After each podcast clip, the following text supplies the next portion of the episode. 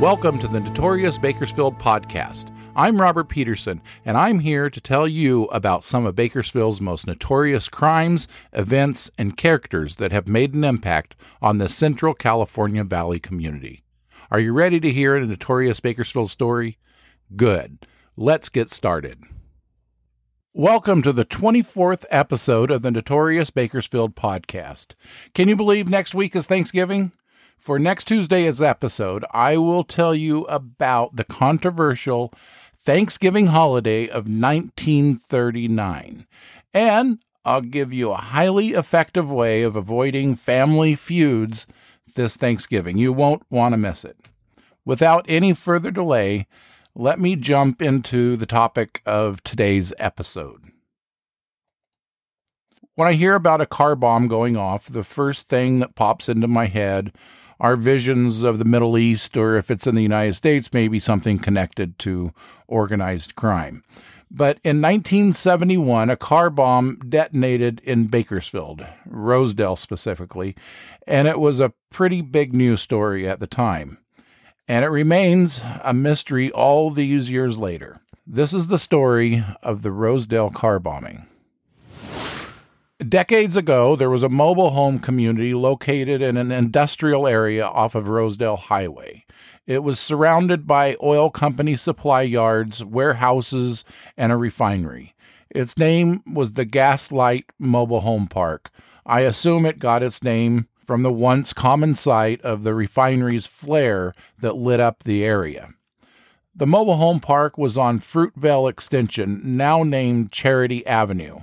It's about a quarter of a mile south of Rosedale Highway off of Fruitvale. I don't remember the park, or I didn't, so I asked people in the Kern County of Old Facebook group if they did, and someone jogged my memory. In the late 90s, the Gaslight Mobile Home Park was shut down because its water supply was contaminated. Not a surprise since it was surrounded by a refinery and other industrial businesses. In 1971, 49 year old Everett Owen was living in the Gaslight Mobile Home Park with his family, his wife Mary, and their nine year old son Eddie. Everett had been unemployed, but when he worked, he was a heavy equipment operator. On Monday, March 8, 1971, about 9:30 a.m., Everett Owen walked out of his home to visit his brother and then later he was going to go look for a job. Nine year old Eddie watched from his bedroom window as his dad got into the 1966 pickup truck parked next to the mobile home. Eddie turned away from the window, and then he heard and felt a powerful explosion. When Eddie looked back out the window, he saw the destruction. The doors to the pickup truck had been blown open, and debris was scattered on the ground. Eddie attempted to run outside to help his father, but the boy's mother grabbed and restrained him. The Owens' next door neighbor, Eleanor Vincent, was standing at her kitchen sink doing dishes. Her mobile home was only about 75 feet away, and she had a clear, unobstructed view. She witnessed Everett walk out of his front door and get into the pickup truck. Like Eddie, she too looked away momentarily just before the blast rocked her mobile home. Mrs. Vincent ran to her phone to call the police. Eli May was working in the yard of an oil company when he heard the explosion.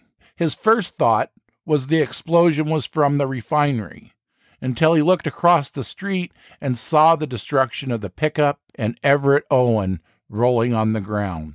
May immediately ran to a phone to call the fire and sheriff's departments. Kern County Sheriff's Deputy Ned Pope was the first emergency personnel to reach the scene at 9:35 a.m. When he arrived, Everett Owen was on the ground next to the blown up truck. He was being tended to by Eli May and other employees from the nearby oil drilling company. Everett Owen suffered major injuries to his lower extremities. Despite his grave condition, Owen was able to communicate to Deputy Pope. He told the deputy the explosion occurred when he turned the key in the pickup's ignition. Everett Owen was rushed to Kern General Hospital, where he was immediately wheeled into surgery.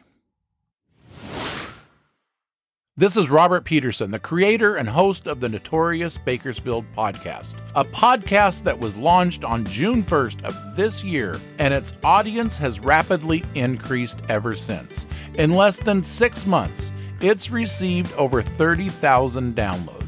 Right now, the Notorious Bakersfield podcast is averaging over 3,000 listeners per week. If you'd like to advertise your business on one of Bakersfield's fastest growing media outlets, you should consider Notorious Bakersfield.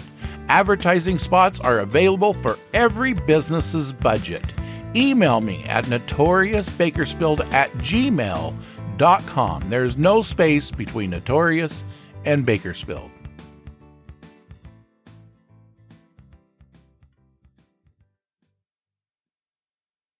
For over two weeks, Everett Owen languished at Kern General Hospital. On March 22nd, 1971, Everett Owen passed away. A pathologist determined Owen died from infections from injuries received in the explosion.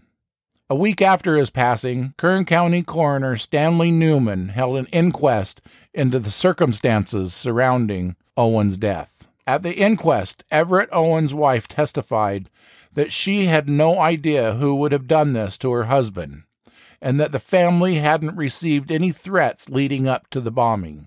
She said the last time the pickup was driven was three days prior to the explosion when she and her husband went grocery shopping, and the pickup sat next to their home the entire time. Investigators determined the explosion was caused by dynamite, two or three sticks, placed under the pickup's floorboard attached to the drive shaft. The device was rigged to detonate when the ignition was turned on. The Kern County coroner ruled Everett Owen's death a homicide at the hands of a person or persons unknown with criminal negligence. The latest information I could find regarding this case, it remained unsolved. For this story, I relied exclusively on the Bakersfield Californian's coverage. Remember to tune in to next Tuesday's Notorious Bakersfield episode about the nationwide controversy surrounding the 1939 Thanksgiving holiday. And I'll let you in on a little secret on how to avoid or de escalate family conflicts during this Thanksgiving holiday. Have a good week. I'll see you back here next Tuesday for another Notorious Bakersfield story.